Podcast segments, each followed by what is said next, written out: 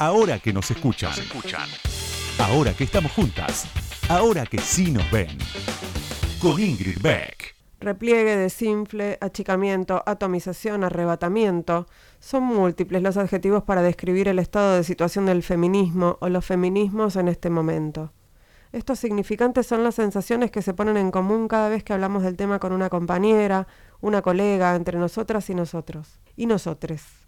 Ya no es como era antes, ya no tengo la misma convicción, no hay agenda. Después de años de efervescencia, de una chispa que no se apagaba con nada, llegamos a este 8 de marzo de 2023 con sentimientos encontrados. Por un lado, nostálgicas de la potencia que supimos construir, por otro, urgidas por la necesidad de reencauzar esa fuerza feminista.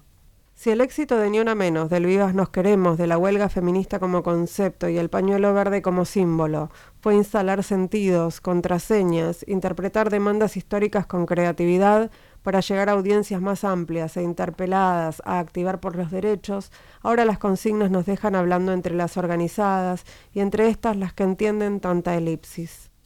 Entonces, para empezar a desatar los nudos, nos preguntamos, ¿hay que volver a las consignas básicas? ¿El feminismo fue perdiendo su especificidad en la medida que avanzó en complejizar sus ideas? ¿Fue un error de cálculo dejar de poner a la violencia de género en el centro? ¿Se podría recuperar esa agenda de las violencias sin volverla totalitaria? Sin que perspectiva de género sea sinónimo de punición como se construyó alrededor del caso de Lucía Pérez. Si la desigualdad económica es el principal soporte de las violencias, ¿podemos esforzarnos por hacernos entender? ¿Cómo podemos volver a hablar la lengua de las masas que son capaces con su presencia callejera de transformar el sentido común? No con marchas separadas ni con frases crípticas, no con falta de voluntad feminista por definir un problema común que nos reúna y movilice juntas una o dos veces al año.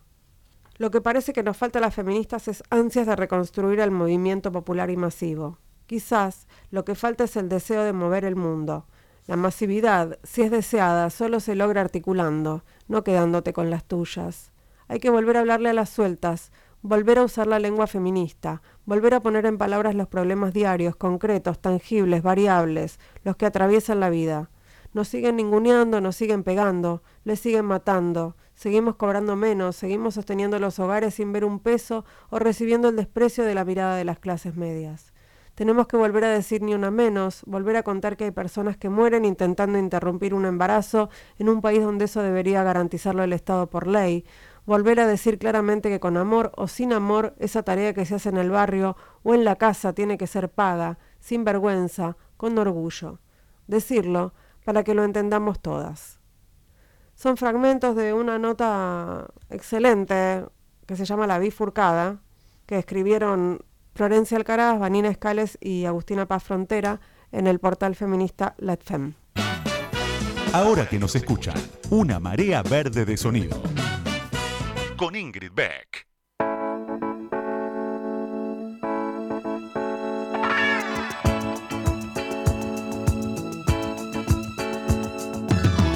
Buenas noches, buenas noches, bienvenidas, bienvenidos, bienvenides a este nuevo episodio de Ahora que nos escuchan. Bueno, tengo que hacer una confesión, quiero ser honesta con, ustedes, con, la audiencia que me sigue. Creo que voy a renunciar a la banda del verano. No, no me siento interpelada, no me siento identificada, al menos no con este verano.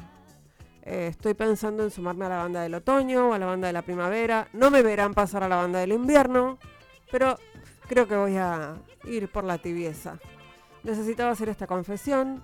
Y después de tanta pavada que acabo de decir, les cuento que la entrevistada de hoy es Agustina Camfer, periodista y autora de un libro súper interesante que tiene que ver con, con, la maternidad y con el embarazo. Se llama Las Parturientas, historias de gestaciones y abismos. Ya, ya está acá en el estudio, así que ya, ya viene.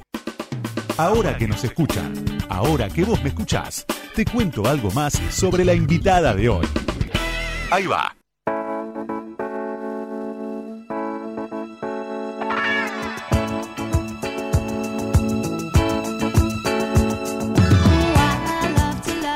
Agustina Camper es periodista y desde hace más de 20 años trabaja en medios gráficos, radiales, televisivos y digitales, tanto argentinos como extranjeros. Fue columnista en la revista El Planeta Urbano, productora de noticias en Canal 9 y cronista en las señales Fox Sports y C5N. Condujo el noticiero El Regreso en CN23, esa señal. Los programas de radio días distintos en Mega y otra, vuelta, otra tuerca de vuelta en la señal de las mares de Plaza Mayo. En México colaboró en las revistas Marvin y DF y condujo el programa Vida Latina por Televisa. También estuvo en Bailando por un Sueño, vamos a decirlo con como corresponde, porque también vamos a hablar de eso. Por supuesto, hace poco tiempo publicó Las Parturientas, historias de gestaciones y abismos, editado por el Grupo Octubre. Hoy conduce algo que contar de lunes a viernes a las 23.30 en el canal IP y los domingos en Canal 9. Como periodista va detrás de la noticia, pero a veces ella misma es noticia. Su relación con, por ejemplo, el vicepresidente Amadou Boudou la mantuvo durante bastante tiempo en el foco de los medios. Tiene un hijo que se llama Juan, que nació en 2017, producto de una decisión, bueno, no, fue producto de una relación, pero la decisión de tenerlo fue de ella y de un amigo de la adolescencia que decidieron ser mamá y papá sin ser pareja. Bienvenida, Agustina Canfer, ahora que nos escuchan. ¿Cómo estás? Buenas noches. ¿Cómo va? Te escucho todo eso, digo, todo eso hice. Con razón estoy tan cansada. Y faltan, y faltan cachos, ¿no? Sí. Con Agustina, contémoslo, yo a mí me gusta hacer, hacerme la que soy Mirta Legrand, ¿viste? Con, con las invitadas que las conozco. Y a mí me, me, gusta hacer como que voy a la mesa de Mirta, cosa que una vez, una sola vez me invitó y dije que no y me parece que no le gustó y no me invitó nunca más. ¿Y por qué le dijiste que no en ese momento? Porque me imaginé que todo iba a ser ríspido. Pero fue cuando estabas en el cráter del volcán. Exactamente. Y mm, yo nunca tuve problemas de, respeto hacia los demás porque me respeto mucho a mí misma, entonces respetar al otro o a la otra no me cuesta. Pero viste que además debatir con una persona de cierta edad, em, dije, no quiero ir a pelearme con una señora que podría ser mi abuela. Mm. No tengo ganas de hacerlo. Y viste que los productores, cuando te llaman de Mirta, te hablan de la señora, no te dicen que te invita Mirta, te invita la señora. No sabía porque nunca me llamó. Qué raro que no te hayan convocado, que se pierden. Y entonces eh, la tienen al lado, supongo porque, porque, entre otras cosas, porque se involucra con la producción y también para que si no te copa mucho la idea, te meten la presión de hablar con ella. Qué fuerte. Entonces, claro, es un arma de persuasión. Bueno, y qué involucrada está ella en la producción de su sí, programa. Sí, sí. sabía eso. Entonces me dijeron, mira, la tengo acá lado. Cuando dije que no, que muchas gracias, ¿no? Que me encantaba la propuesta, pero que declinaba. Y me dijeron, está acá al lado, ¿no querés hablar con ella? Y digo, no, porque le voy a decir que sí. Claro. Entonces mejor no me la pases. Em, así que bueno, me quedo, me quedará ese pendiente, pero estoy en la mesa de Ingrid, que te digo, cabeza a cabeza con la de Mirta. Lo, decía en joda porque con Agustina nos conocemos desde hace mucho tiempo. Eh, porque fue alumna mía de las primeras generaciones de alumnos y alumnas que tuve cuando era docente en TEA. Exacto. No recordemos el año porque además de verdad no me lo acuerdo. Y soy egresada de 2002, así que unos 20 años aprox, de 21 años para 22. Y recuerdo mucho, mm, eh, porque vieron que Ingrid tiene la característica, y esto no es peyorativo, de ser un poco inexpresiva en lo facial. Viste que vos mirás a la gente. ¿Ah, sí? No, no sabía. Dale, nunca, no me digas que nunca te lo dijeron. No, no, no. Me dijeron que parezco mala onda, eso sí, pero Claro, pero es por eso, no, pero en lo facial porque por ahí alguien te hace. te quedas mirando. No, exacto. y entonces esto que acabo de hacer. Entonces a veces cuando tenés que conformar una autoridad como es una profesora, es como no entiendo si lo que acabo de proponer le pareció una bosta. Sí, la está pensando porque por ahí tengo chance. Sí, está pensando qué imbécil esta piba, ¿no? Como que por ahí cabían muchas expresiones en tu forma y eso me desorientaba bastante. Bueno, eh, ni bueno ni malo, está bien. no, no, no es malo. Es un recuerdo posible. Tengo recuerdos muy positivos, pero me, acuerdo de esa demanda de, de, ay, no sé qué quiere no sé qué quiere de mí, yo quiero darle lo que ella está buscando, pero no pero sé viste que eso, eso no, creo lo que digo con admiración. sí, pero además no creo que tenga que ver solamente conmigo. Viste que una tiende, una y una en general tiende a que, a que lo, ¿qué querés en la vida? Que te quieran. ¿no? Exacto. Entonces estás buscando eso, estás buscando aprobación. Eran mis carencias frente a tu mm, ¿Por qué tendrían que importarte mis carencias si era una facultad de periodismo, no un, eh, un, centro de ayuda a las personas carentes? Bueno, las escuelas a veces también son, son un poco eso. La excusa de, entrevistar a Agustina, que podría estar acá por otros motivos, pero tiene que ver específicamente con la, con la publicación de este libro, por supuesto que la vamos a pasear por distintos temas, pero arranquemos por este libro que se llama Las Parturientas y que, y que leí y que tiene, son testimonios, ¿cuántos testimonios son? Eh, diez. Diez testimonios de distintas mujeres que pasaron por la situación de parir con mayor o menor intensidad y son todas historias fuertísimas. Todas las historias de mayor y menor intensidad son en un rango de mucha intensidad. Em, lo empecé a escribir estando embarazada, lo cual fue una idea que hoy me cuestiono bastante porque en, algunos casos eh, hay un caso particular en el que me senté y le dije, mira, si vos ves que mientras yo te escucho lloro, vos hace como que yo no estoy, como que mi cara está bien, porque posiblemente no pueda evitarlo. Y ella me dijo, yo si te veo llorar a vos, voy a llorar yo, pero porque vos estás llorando. y Era una persona que ni siquiera conocía. Inmediatamente se generaba todo eso y justamente lo empecé a escribir porque cuando me embaracé me di cuenta de que la cantidad de buzones que me habían vendido y que había comprado así cash me apabulló y nunca de hecho Juan tiene ya cinco años entonces este libro lleva soy rápida escribiendo Ingrid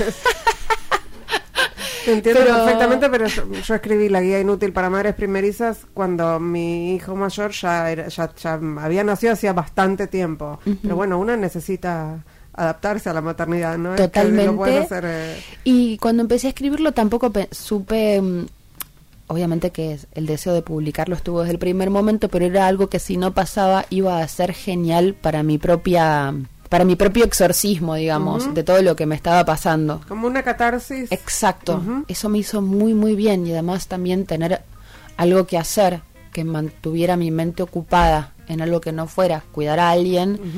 Era ya de por sí el tratamiento de terapia más valioso. Y con el tiempo fue surgiendo esto que mm, cuando empecé a escribirlo también dije, bueno, voy a escribir sobre el lado B del embarazo. Después me di cuenta que era el lado A, mm. esto no era el B, esto no, era... Cuando eh, decís que es el lado A es lo que le ocurre a la mayoría de las mujeres. A la enorme mayoría. Que no se hable del tema es otra cosa, pero, pero sucede. Y las historias van, de hecho eh, quedaron algunas historias afuera, porque para hacer el libro más corto, porque hoy es todo compacto y, mm. y veloz. Pero desde mujeres que pasan por no saber de quién es de quién están embarazadas, hasta descubrir trastornos psiquiátricos que tenían de antes, pero durante un embarazo. Y cómo haces con la medicación cuando tenés una persona creciendo en tu cuerpo, diagnósticos trágicos, obviamente despidos laborales, violencia de género, rehabilitación de drogas. Y casos que son que, que, no me costó mucho buscarlos porque no, no son casos, como vos decís, bueno, voy a hacer un libro de situaciones marginales que se dan poco en la vida y que tengo que ir a buscar a gente que no forman parte de mi entorno. La mitad las conozco. Estaban cerca y algunas muy cerca y no habíamos hablado de esto y mira que hablamos de cosas, ¿eh? de conversaciones irreproducibles y no habíamos hablado de esto nunca hasta que dije, che, a mí me parece que por ahí vos, ¿te acordás de que... nadie, te cuenta. No, nadie, te, nadie te cuenta ni, ni, las cosas feas, entre comillas, del embarazo. Digo, porque no sé cómo, cómo llamarlo, las situaciones que pasás embarazada eh, ni las ni las este, ni las cosas que te pasan con la maternidad. Nadie te lo cuenta, pero yo creo que también es porque muchas se lo olvidan para poder seguir. Eh, sí, hay, que contarlo antes de... que se olvide. Sí, pero lo conté antes de olvidarme. Igual, no sé, a mí no me pasa que no que no me olvido. Lo tengo como muy vívido. El puerperio me puede volver a subir en cualquier momento, Ingrid. Me pongo puerpera de vuelta. Pero sí, realmente también me pasó, tengo este pensamiento de no quiero ser parte de la legión de HDPs que no habló de esto. Quiero ser parte de, de, los que hablan, las que hablan cuando, pero ojo, eso, esto lo digo también desde un lugar en el que al que llegué. Bueno, pero tiene que ver también con no natural en mí. Me parece que tiene que ver también con un momento histórico en el que hablamos, ¿no? Sí. Eh, porque digo, el hecho de que se olvidaran esas experiencia era preferible. Tiene que ver con poder seguir. Sí. Eh, como una. Era mejor olvidar en vez de hablar. Claro, una suerte de auto, autoprotección o, de la idea de que estás protegiendo a la otra también, ¿no? Al no contarle. Una experiencia que no fue lo rosa que te cuentan que es, ni, ni, ni, muchísimo menos. Todas las historias que vos contás, no todas hay violencia obstétrica necesariamente, pero sí en todas hay situaciones, distintas situaciones de violencia y en todas hay situaciones de falta de acompañamiento. Absolutamente. Sí, que podemos pensarlas también como violencias, ¿no? Falta de acompañamiento familiar, falta de acompañamiento de la persona con la que, digamos, del padre, falta de acompañamiento laboral. Absolutamente. Eh, Mujeres que están solas. E incluso también falta de visión hacia que aquella persona que está embarazada es una mujer y sigue siendo una mujer. Eh, uno de los casos es, es, una mujer que dejó de ser deseada por su pareja, que bueno, pobre, qué sé yo, andás a ver, al tipo le empezaron a pasar otras cosas, ni idea. O sea, no es una denuncia, pero es algo que también te puede pasar que una mujer tenga muchísimas ganas de tener relaciones sexuales, el hombre no, porque empieza a ver a la madre y a la madre no se la babosea. Y es una mujer que mm, empezó a armarse, esto, este caso de embarazo tiene unos 12 años, y ella empezó a armarse de estos perfiles en grupos online y tenía como un atuendo distinto porque había perfiles de swingers, había perfiles de, con, bueno, distintos. Y cuando era la hora de que el marido llegara del trabajo, ella guardaba todo, todo ese fetiche, todos los consoladores, todo lo que se armaba frente a pantalla, lo guardaba y ella volvía a ser la santa madre gestante. Es que la embarazada eh, no está habilitada, ¿no? Para el placer. No. Es... ¿Qué las embarazadas? ¿Las no embarazadas sí? mientras lo decía pensaba, las mujeres están muy poco habilitadas para el placer, pero las embarazadas, las mujeres embarazadas están aún menos. Totalmente, ¿no? le falta mucho más. Sí. Habilitadas sí. para, para el placer, esa es una de las... Bueno, todo lo que tiene que ver con la maternidad es algo sobre lo que tampoco se hablaba y se empezó a hablar hace relativamente poco tiempo y la el impacto ¿no? de la maternidad en todas las, las áreas de, de la vida. Sí. Eh, de hecho, yo al principio no hablaba de esto, me hacían notas, bueno, justamente por lo que dijiste al principio. Eh, Juan no es fruto de una relación de pareja, sino fruto de una relación de amistad. Entonces, había mucha demanda de, de, medios, ¿no? Si no, no sé si hubiese sido un caso tan interesante en lo mediático, pero tenía como este tinte y, y me preguntaban muchas cosas. Y yo ponía cassette, uh -huh. re ponía cassette. El, estoy en el mejor momento de mi vida, no sé qué, no sé qué, no sé qué. Me hacía, siento hacía... completa. ¡Ah! ¡Ay, se me pone la piel de gallina! Pero la verdad es que estaba tan vulnerable, tan insegura de mí misma como mamá, que sí, estaba llena de fisuras y, y, y me podías tirar media bala hasta me podías golpear con una rosa que me entraba como una bala. Entonces uh -huh. no podía hablar porque cualquier cuestionamiento de cualquier idiota en un en posteo me hubiese destrozado. Con el tiempo me volví fuerte y sólida y segura de que como madre de Juan no me gana nadie. ¿eh? Mm. Entonces ahora puedo decir cualquier cosa, no me importa de que el día de mañana mi hijo lo escuche porque se va a matar de risa y me va a decir, ah, pero vos pasaste por esta. ¿En qué momento? Porque nunca lo noté. Uh -huh. Entonces ahora sí siento la fuerza para que no, no me interesan, no me interesa que puedan llegar a opinar. Y además creo que hablar de esto es tan necesario, sanador y terapéutico para quienes escuchan y para mí que, que no voy a parar. Y bueno, justamente Las Parturientas, este libro es, es parte de, de, esta frecuencia en la que estoy. Estamos charlando con Agustina Camfer. Esto es ahora que nos escuchan. Esto es Radio con Vos. No se vayan. Ahora que nos escuchan. Entrevistas a las mujeres que mueven el mundo. Con, Con Ingrid, Ingrid Beck. Beck.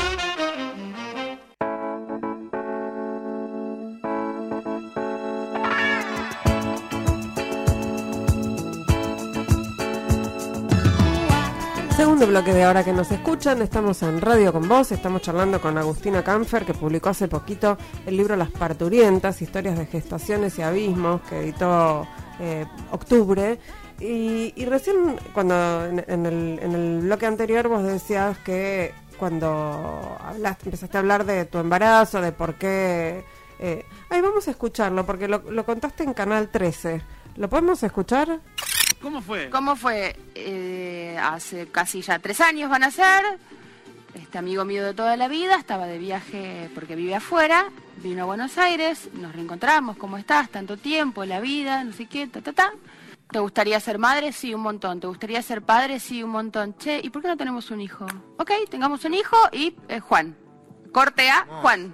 Perdóname, capaz una falta de respeto a la pregunta. Eh, ¿Este amigo era amigo con derecho a roce o, si- o su- Buena, es muy buena la pregunta. Yo lo estaba No, que pensando. no, no sé si preguntar. ¿Habían tenido algo alguna vez? Y eso quiero para sí, saber, sí, es correcto. Ok. Nosotros somos amigos desde la adolescencia y en la adolescencia una Ya paro, cosa, ya una paro. cosa muy adolescente, muy adolescente. No, no, no cuenta como, Y- no cuenta en el. Y de común acuerdo decidieron tener un hijo simplemente por, la, por el deseo tuyo de ser madre y El de él de deseo- ser padre. Perdón, no fue inseminación, ¿no? No, no, no fue inseminación, fue concepción natural. Mirá. Solamente impulsados sabía, por el deseo que teníamos los dos de tener un hijo. Nunca fuimos pareja, nunca vamos a ser pareja. Pensaba, ¿no? en estas explicaciones que, que dabas, eh, y vos dijiste, "Bueno, había demanda de los medios de saber cómo había sido, por qué, etcétera. ¿Cuándo? Porque es raro para una periodista, o te recibiste periodista, empezaste trabajando de periodista, estar en el foco de los medios por tu embarazo, digamos, como en, en los medios de la farándula, en las revistas del corazón. Bueno, tenía ya para, ya para el momento de quedar embarazada de Juan, ya tenía un training en Mm. estar en ser noticia bastante grande que empezó cuando vos, eh, como lo dijiste cuando me presentaste, por haber estado en pareja con el ex vicepresidente. De ahí es como que ya quedó, vos lo sabés, a- algunos dicen, esta piba apareció en esta relación. No, estaba en los medios desde hacía muchísimo tiempo, quizás siendo un poco más ignota, eh, sobre todo para los que no seguían los noticieros a Ujú. diario, yo estaba trabajando como cronista en C5N. Sí, sin duda no estabas en, la, en las revistas de celebridades, ni, ni estabas, digamos, ni por ser cronista de chisme. C5N, ¿no? Claro, sí, eso. que, eh, como cronista a nadie le interesaba mi vida. Y bueno, y después quedé. Me separé, pero quedé en los medios, en las revistas y, y- y en todo ese cuento. Entonces, cuando quedé embarazada de esta manera, a mí en un punto también me gustaba, porque poder hablar de estos temas, de, de otro tipo de de, la periferia, exactamente, de ir por fuera de lo establecido en la familia tradicional, porque es algo que siempre me hizo, tranquilamente podría haber tenido un hijo con un marido y, y lo que sea. También es muy natural a, cómo vivo la vida que haya sido todo lo contrario, pero sin estar en contra de eso, me parecía desde hacía mucho tiempo ya fundamental empezar a abordar otras posibilidades eh, sin juicios, ¿no? Mm, enseguida, eh, después de que quedé embarazada, Marley también tuvo, eh, concibió a Mirko con el vientre subrogado, Flavio Mendoza, y, y- y fue como un momento, ese 2017-18, en el que estuvo muy en carpeta, eh, Luli Salazar. Justo se conjugaron muchas personas del ambiente artístico que habían decidido tener hijos e hijas de maneras no tradicionales, eh, no establecidas. Y dije, qué buen momento, ¿no? Para mm, empezar a salir de acá, a romper todo esto que no sé hasta qué punto es mucho mejor que otras posibilidades, ¿no? Este, ese esquema de la mesa grande, de la mamá, del papá. Y, y que cuando empezás a rascar un poco la foto esa, ves como Ujú. todo es un quilombo, que el señor eh, abusa de la nieta, que la señora está deprimida y no nadie sabe que toma medicación, que Sí, alejarse de es, los... es- es como, ¿no? Es un- alejarse de los patrones heteronormativos, digamos, Claro, o de la, está bueno de la regla. Como, como por ser tradicional está bueno en sí mismo. Y no, está bueno si está bueno. Fin. ¿no? Por ahí parece una estupidez decirlo así, pero la verdad es que apunto a eso, a que no está bueno por ser ocho nietos en sí mismo. Y el juego ese de estar en los medios contando tu vida, ¿cómo te llevas con eso? No tengo ningún problema. No, siempre tuve muy claro, bueno, podría pensar en, el- en- en muchos episodios de rispideces y de falta de respeto por parte de muchas personas, pero... Bueno, además tuviste como- un momento álgido cuando te imputaron, digo, tuviste momentos en donde no sé si estaba bueno el juego de estar en los medios. Y era un desafío por encima de la del promedio porque viste que cualquiera que no piensa como vos en vez de esgrimir el principio de inocencia te tira el principio de culpabilidad de culpabilidad solo porque no te quiero porque no le gusta tener que aceptar el argumento sólido que vos tenés para defender lo que pensás. Pero con el tiempo pasó algo muy justo que fue que muchos de esos colegas que en el año 2015 venían con su varita, en 2015 lo digo porque trabajaba en Intratables, eh, fueron elecciones presidenciales, ese fue uno de los momentos más álgidos que recuerdo, estaban el bailando. Mm. Entonces, eh, me, me acuerdo que en esa época me- el que no me seguía porque era revista del corazón, me seguían mucho en autos, me seguía porque era revista política y si no porque eran servicios. Entonces, yo me acuerdo de Tenías un tener... montón de gente atrás. Te juro que sí, Ingrid. Multitudes. Yo me acuerdo que un día dije, eh, me, me cayó la ficha de cuánto yo tenía incorporado el subirme al auto o, en el semáforo ver eh, el espejo retrovisor, como no para ajustarlo y ver quién venía detrás, sino para ver quién me estaba siguiendo. Pero es un estrés importante. Es psicótico. Ah, Psicótico. Ay, eh, eh, justamente te digo, es este día que lo tengo muy incorporado de como dije, ah, para esto está muy mal y esto me está haciendo un mal que no me estoy dando cuenta. mm. Bueno, después ya, hoy, por ahí no me sigue nadie, obvio, pero... mm, pero ¿y tomaste alguna En- decisión en ese momento? en La decisión que tomaba era, era a veces paraba el auto, me bajaba y encaraba a los que me seguían. Y preguntaba, ¿qué querés? Y eh, estoy yendo lo de mi abuela. ¿Qué querés? Pero Eh, nunca me pone pensaste, nerviosa que nunca estés. pensaste salgo del foco. No sé si era una decisión tan personal eso.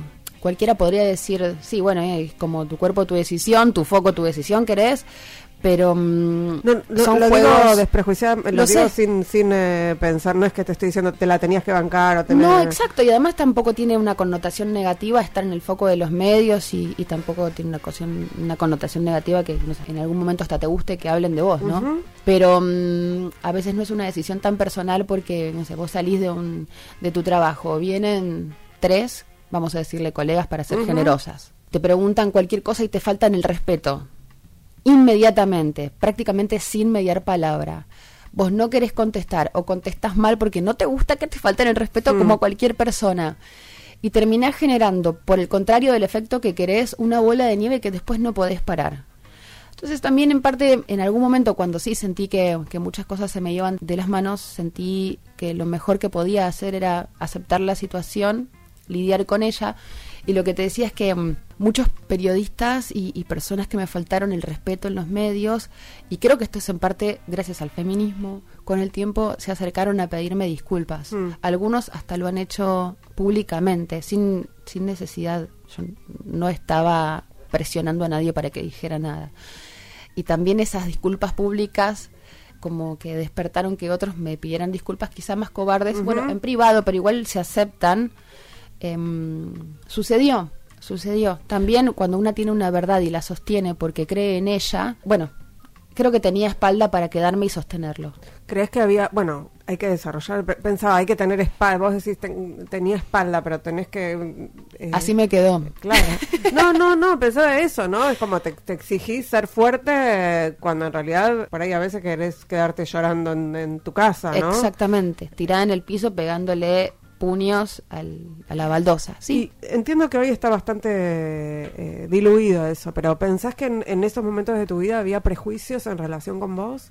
Por ser mujer, joven, linda, Sí. digamos, bella hegemónicamente. eh, Sí, y, y me daba cuenta, mm, bueno, recuerdo eh, en un momento Intratables, salía los fines de semana también, no me acuerdo, tenía Intratables Plus, Intratables, algún nombre así, no muy creativo, y me acuerdo de estar en, en, en un, éramos seis mujeres contándome y eran cinco minas atacándome, algún chabón defendiéndome, seguro porque le daba lástima, y yo otra, viste, sacándomelos de encima, sacándomelas de encima, pero recuerdo muy puntual, no voy a dar nombres porque no es una cuestión ahora de acusar, mm, no tengo ninguna sed de venganza, por suerte eso no me habita, pero sí, también es cierto que es un argumento muy fácil decir, hablan mal de vos porque te tienen envidia, o por ahí hablan mal de vos porque hiciste, te mandaste una cagada o porque Mm. te lo mereces, ni idea, pero sí sentía como esa cosa de, porque soy joven, tengo rasgos hegemónicos, porque me la banco, no sé, bueno, voy a hablar bien de mí. Eh, en este segmento quiero hablar bien de mí. No, bueno, pero a veces una reúne ciertas características que irritan. Y esas características que irritan no son necesariamente negativas. Por ahí irritan por buenas. Y sumarle la cuestión política, ¿no? Que vos la mencionabas antes, que no creo que sea menor. Exactamente. Sí, partiendo de esa plataforma, ¿no? A partir de ahí, por ahí si estás dispuesta a cambiar lo que pensás, bueno, otros estén dispuestos a que no les irrite tanto lo mismo que les irritaba antes. Pero bueno, nunca estuve dispuesta. Tampoco estoy ahora. Hace un ratito dijiste que el, que el feminismo también te había, había habilitado cosas. ¿Sos feminista? ¿Tenés algún hito en tu vida que digas, me hice feminista por esto o me reconocí feminista en este momento de mi vida? Ay, qué buena pregunta. Sí, a priori te puedo decir con muchísima seguridad que ninguno de los, precon- de los conceptos del, feminismo que yo tengo se me ocurrió a mí. Ni uno solo. Y lo digo con mucho orgullo por haber, haberme vuelto permeable y decir, ay, me encanta lo que estoy aprendiendo de todas estas pibas o minas, como una despabilada que no, que no fue propia, sino que fue absorbida en la calle. Y eso me parece espectacular del feminismo. Recuerdo de hecho una, mm, una discusión hace muchos años con un- muchos años con una amiga que muy feminista que me hablaba de el piropo como acoso callejero, lo que yo consideraba piropo como acoso callejero y yo de- me da mucha vergüenza decir esto, pero defendía bueno, que si a mí me gusta que me hagan sentir linda y me lo dicen con respeto, ¿por qué tengo que sacrificarlo? Una, me da vergüenza decir lo que estoy diciendo, pero me pasaba eso y como que cuestionaba cosas que, bueno, claro, las, las tenía. Y ella me explicaba, pero si vos no estás en una vidriera, ¿por qué alguien tiene que, aunque te lo diga como Cortázar, ¿por qué tiene que opinar sobre tu cuerpo? Y no sé, son semillas que muchas mujeres cercanas y otras en los diarios, en la radio, vos Ingrid y todas las colegas del Ni Una Menos, son semillas que una no sabe que tiene y de repente dices, ah, qué bueno cómo germinó, esto es un jardín de felicidad. Y como dicen todas las mujeres feministas, una vez que te subís a este bondi y no podés bajar, no querés bajar, pero ni con una orden de gendarmería te sacan de acá. Y bueno, me pasó eso, de tomar muchas decisiones distintas en mi vida con el tiempo, a partir de ver cómo mujeres valientes hablaban de esto cada vez que podían para alzar su voz y que a otras no les pasara lo mismo. Y en ese otras estaba yo Mm. y millones. Estamos charlando con Agustina Canfer, esto es Ahora que nos escuchan, esto es Radio con Vos y tenemos todavía un rato más, así que no se vayan. Ahora que nos escuchan, nos escuchan. Entrevistas a mujeres que hicieron, hacen y van a hacer historia. Con Ingrid Beck.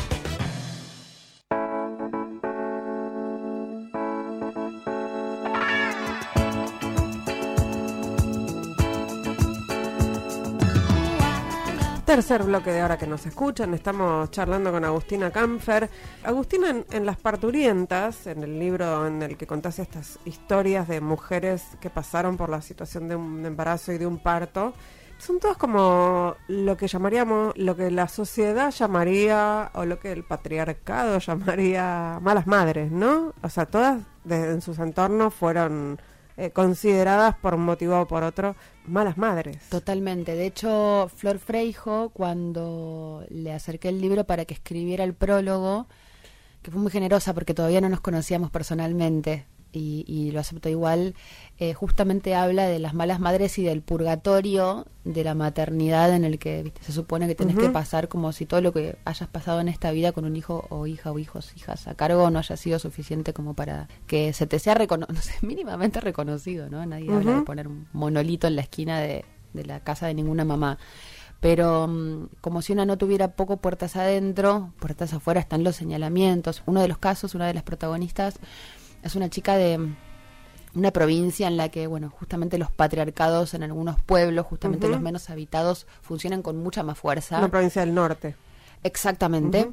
Y ella mm, cuenta cómo es increíble. No estamos diciendo, Sí. el- no estamos para no para no con- contar todo el caso y, y que lo lean, digamos, si no estaríamos no, no es que no hay Spoileando. nada para ocultar, claro. ella, dentro de todo lo que le pasa, es que su familia la obliga a, a casarse y todo ese cuento. Y, por ejemplo, su pareja, ella quería terminar su sueño de estudiar, quería ser periodista y, mm, bueno, terminó estudiando un secretariado porque fue lo que le permitieron, porque no quería que progresara. Abogada quería ser también, estaba entre las dos opciones.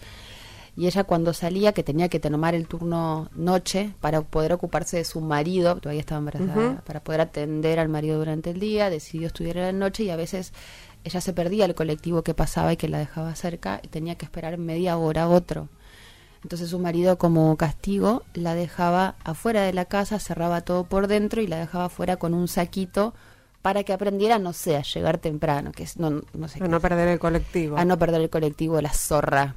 Y bueno, todo tiene como ese hilo de, de distintos tipos de violencia que a veces no es solamente de parte del marido, sino que cuando ella intentaba buscar ayuda en su familia, un refugio, la familia decía, pero ¿de qué hablas? Atende a tu marido y acomodate a lo que tu marido te dice. Eh, la historia es mucho más trágica Sí, que lo que estoy y pe- contando. Yo pensaba igual, más allá de las historias Y, trágicas. y ella es eso, era la mala madre, la mala madre porque estudia, la mala madre porque pierde un colectivo, eh, la mala madre que, que después fue obligada por su familia a darle todo y su salario íntegramente al marido para que él dispusiera. La mala madre que hace todo eso. Son historias muy... Adivina quién no pagó la cuota después durante muchos años. A ver. A ver. no, pensaba que esto son la mayoría son historias extremas, digamos, salvo algunas que son más cercanas a lo que nos puede pasar a las a las que somos mujeres privilegiadas, de clase media y, Sí. y demás, ¿no? Pero finalmente somos todas malas madres. Yo fui muchas veces señalada como mala madre. El primer viaje que hice sin mi hijo, que lo hice con mi pareja, me tuve la genial idea de ponerme en pareja al mes y medio de parida. Ahí ya tenés un mala madre, check. Igual, qué porperio interesante. Eh, y es que me recuerdo eh, sentirme como muy tironeada. No me tironeaba nadie, yo me sentía muy tironeada porque si salía un rato a estar con esta persona, que hoy eh, Carlos sigue siendo mi pareja, cuando salíamos me sentía muy mal por no estar cuidando a Juan y cu- cuando cuidaba a Juan decía, pero Carlos se va a ir con una que pueda salir. Yo no puedo, ¿viste? como era todo, todo- Así que no, no fue un- una etapa muy disfrutable. No, no, el Pero mío fue lo era, que- una- era irónico sí. porque me imagino una Fue- situación compleja. prácticamente una fatalidad. Pero. mm, Ay, me olvidé. ¿Por qué estaba No, estábamos esto? hablando de que somos todas malas madres. Ah, bueno, el primer que- viaje que hice fue con Carlos y Juan tenía seis meses. Y me fui al Mundial de Rusia. ¿Y con quién lo dejaste? Lo dejé con. Lo abandonaste. Lo abandoné. Le dejé un grillete Solo. en el tobillo para que no cruzara la puerta. y una mamadera al lado. Exactamente. Un, un bidón grande. No soy tan mala madre. Dejé un tonel. No, eh, pude coordinar en ese momento con su padre para que viniera. Igual la Eh, pregunta era, no, no me... No, ya sé, ya sé, pero No para todas las personas que en este momento están diciendo que, que se queden tranquilas, que Juan está vivo además, está vivo y es sano, y está estimulado y no es sociópata. Pero sí recuerdo, y esto en parte era mío y en parte era lo social que penetra, recuerdo haberme despertado una noche muy exaltada porque no sabía dónde lo había dejado. Mm. Creía, tuve una cosa como un lapsus de ¿dónde lo dejé? Y estaba, estaba todo bajo estaba control, cuidado, pero sí. tenía algo muy, bueno, ¿no? también muy psicótico que, que seguramente en algún lado estaba y salió a la superficie durante un sueño y fue horrible, me acuerdo de me acuerdo como si fuera hoy la taquicardia de ese momento. Bueno, y a partir de ahí tuve muchos señalamientos a la mala madre. Mm, Me acuerdo una vez, te, te cuento esta anécdota, me di una nota con Catalina Dolugui. Ujú. Y Catalina, no es que me señaló de mala madre, ya lo aclaro porque sí, no es tan interesante la anécdota quizá. Y ella me acuerdo que me pregunta, ¿y no te sentís sola durante la entrevista, no? Obviamente mandé play. Ay, de ninguna manera, si, si lo tengo a Juan al lado Claro. todo el día, ¿no? Qué bueno. Y, ah, es una fiesta. Y recuerdo cuánto me irritó su pregunta. Me irritó muchísimo, corté y me quedé muy enroscada pensando por qué me había preguntado eso. Y después dije, para, para empezar me irrita porque sí, una parte de mí se siente muy sola, si no me daría lo mismo. Segundo, me irrita porque seguramente esta pregunta me la hizo ella porque le pasa a muchas mujeres y no nadie te la hace. No te preguntan algo que le pasa a una persona en 10 millones, te preguntan lo que le podría pasar. Y después también, terce- como tercera opción, pensé, nunca se lo pregunté, pero era posible que a ella también le hubiera pasado y que por eso me lo preguntaba. Ahí me amigué con la situación. Pero, por ejemplo, a que una mujer pública diga en un medio, que le pregunten, ¿te sentís sola? Y diga, sí, el pibe tiene 15 días, ¿no? Sí, la verdad me siento muy sola.